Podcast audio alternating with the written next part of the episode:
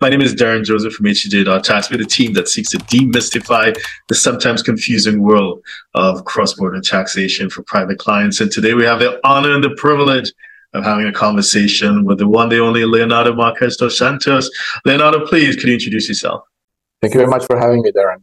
Um, I'm I'm a tax lawyer based in Portugal, partner of Miranda and Associates, also tax law and international tax law professor here at uh, Portuguese Catholic University. That's it. Wonderful.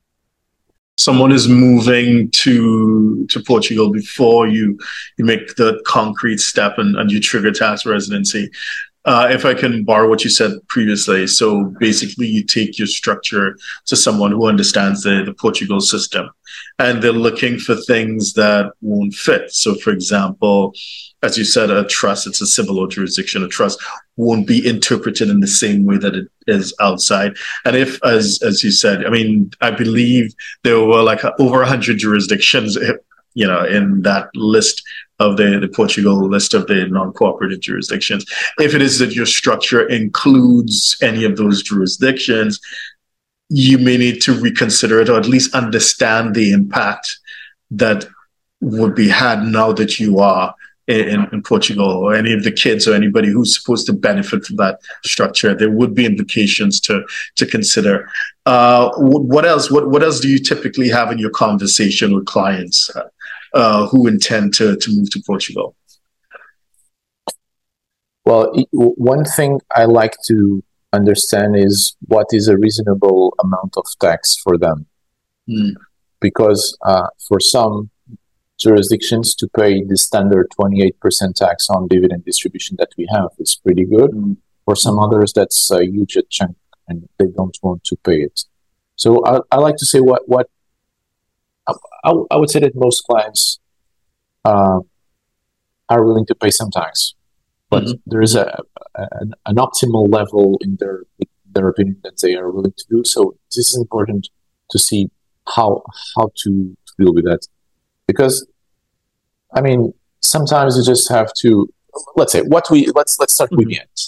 Yeah. I like to be analytical in this. So the hmm. worst thing you can do is receive money under the form of employment income. That's the worst you can do. So, you, yeah.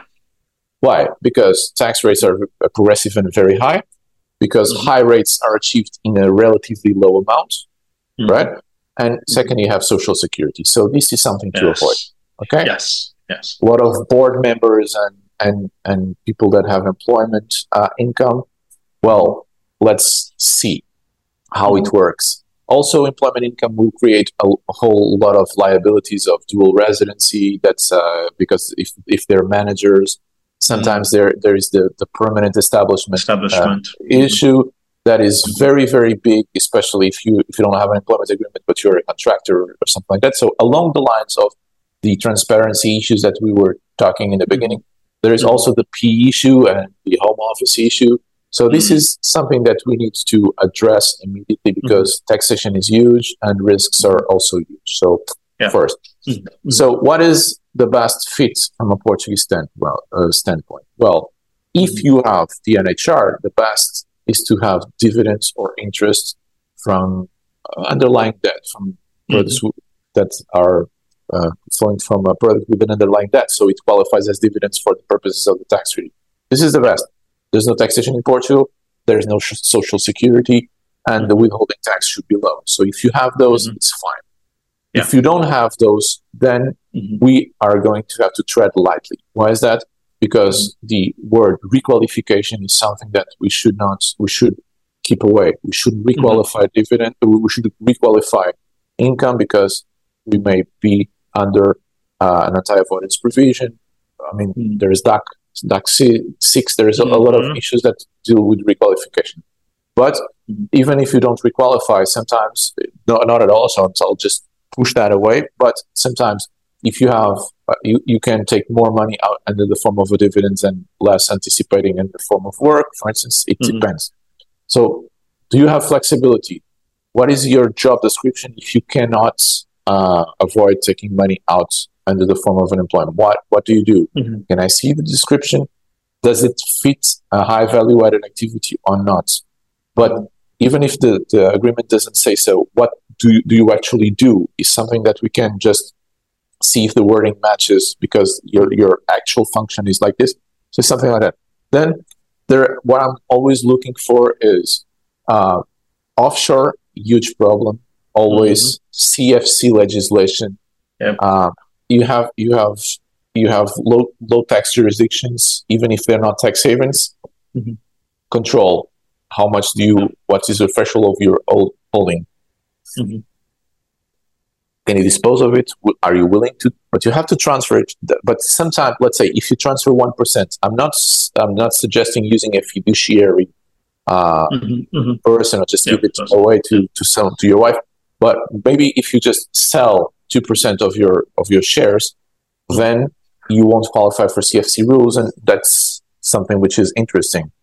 Yeah. What are the rules? I mean, sometimes with pension income, as we were discussing, mm-hmm. uh, well, it's a lump. I want to take it all under the form of a lump sum. Well, Mhm. maybe you should do it before you come to Portugal and become resident Mhm. because Mhm. the tax the tax regime in, the, in your country of departure is very friendly for that. But Mhm. if you're paying regularly under the form of a rent, well, maybe the ten percent it's nice. And generally, there is a financial element to consider when you withdraw everything. Um, you get immediately more money, but then if you live past a certain age, Hmm. you will be uh, better off with, with the rent.